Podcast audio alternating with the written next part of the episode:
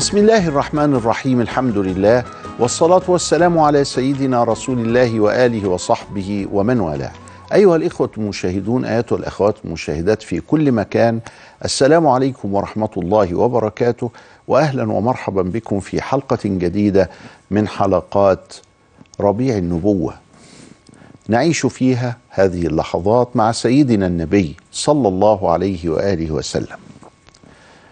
عرفنا ميلاده الشريف. ونؤكد مرة بعد أخرى على أن المسلمين لما رأوا أن حب النبي صلى الله عليه وآله وسلم قد أفاد الكافر وذلك لما أخرجه البخاري في صحيحه أن رجلا من أهل بيت النبي وأقربائه مات أبو لهب فشاهد أبا لهب في المنام وقال ماذا فعل الله بك؟ قال يخفف عني العذاب كل يوم اثنين لأني أعتقت ثويبة. فرحا بالنبي صلى الله عليه وسلم. أبو لهب كما ذكرنا أعتق ثويبة. لما أخبرته أن النبي صلى الله عليه وسلم قد ولد. كان أبو لهب سيد سويبة. سويبة حضرت الميلاد الشريف مع السيدة آمنة أم النبي عليه السلام. ذهبت تبشر سيدها بأن ابن أخيك ولد. ففرح أبو لهب. الفرحة دي خففت عنه العذاب كل يوم اثنين في النار يخفف عنه العذاب. ربنا يقول تبت يد أبي لهب وتب. يعني هو في النار هو وزوجته كمان حمالة الحطب في جيدها حبل من مسد. ولكن لأنه فرح بالنبي صلى الله عليه وسلم يخفف عنه العذاب. في رواية غير البخاري أن الذي رأى هذه الرؤيا هو سيدنا العباس.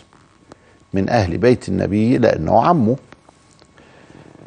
فرح أبي لهب بمقدم النبي صلى الله عليه وسلم كان سببا في تخفيف العذاب عنه.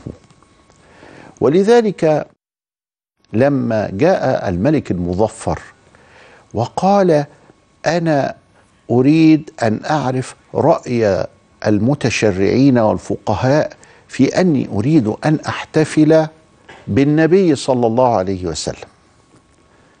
فهل هذا جائز؟ فاستفتى العلماء لم يفعل هذا من ذهنه الملك المظفر. وجمع العلماء الأدلة بالجواز وليس بالمنع. حتى بعد ذلك بثلاثمائة سنة ألف الإمام السيوطي المقصد في عمل المولد. وجمعوا فيها أدلة. هل الشرع يرفض أو يأبى أو تكون بدعة أن نحتفل بمولد النبي صلى الله عليه وسلم؟ فقالوا إن النبي صلى الله عليه وسلم لما دخل المدينة فوجد يهود يصومون ويحتفلون بيوم. فقال ما هذا؟ قال وهذا يوم نجى الله فيه موسى. قال نحن أولى بموسى منهم. إذا كانوا هم يفرحون لنجاة موسى فنحن نفرح أيضا فاحتفل به وأمر المسلمين بأن يصوموا عاشوراء. وعاشوراء في هذه السنة التي دخل فيها النبي صلى الله عليه وسلم ويبدو أنها كانت السنة الثانية لأن النبي وصل المدينة في ربيع الأول. إذا فلما يأتي عشر محرم فهي من السنة الثانية.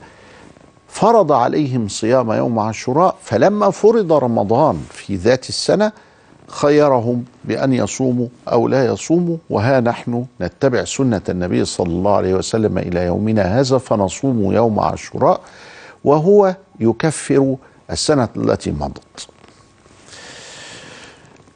فرحا بموسى فالنبي أيضا نفرح بمقدمه هذا وبأن الله قد أذن لظهوره للعالمين فهذا أمر يفرح وينفع الكافر الذي قد حكم الله عليه بالنار وهو أعلم بخلقه إلا أننا إذا فرحنا كان لنا الأجر والثواب. قالوا أيضا النبي صلى الله عليه وسلم كان يحتفي بهذا اليوم ويقول في صيامه للاثنين آه، هذا يوم ولدت فيه وأحب أن ألقى الله فيه.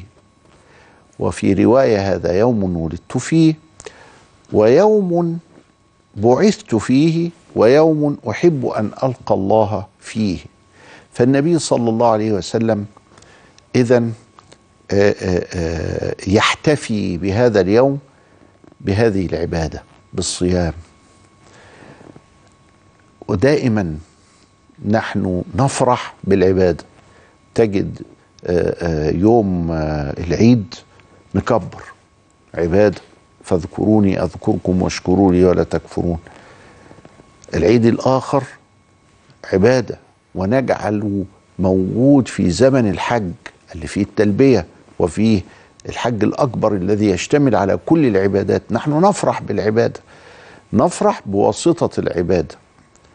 فإذا هذا أيضا دليل أن النبي صلى الله عليه وسلم احتفى به. وورد أن النبي صلى الله عليه وسلم أيضا ذبح كبشين أقرنين في يوم ميلاده. ف وعق عن نفسه إذا فهو يحتفل بقدومه بالعقيقة كما أمرنا وصارت سنة عندنا أن نذبح احتفالا بالأطفال وفرحا بعمارة الأرض بهذه الطريقة.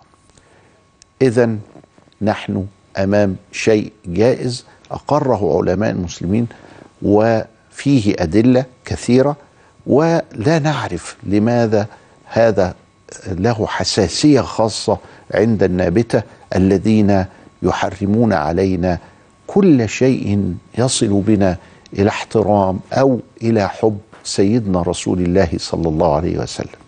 إنا لله وإنا إليه راجعون.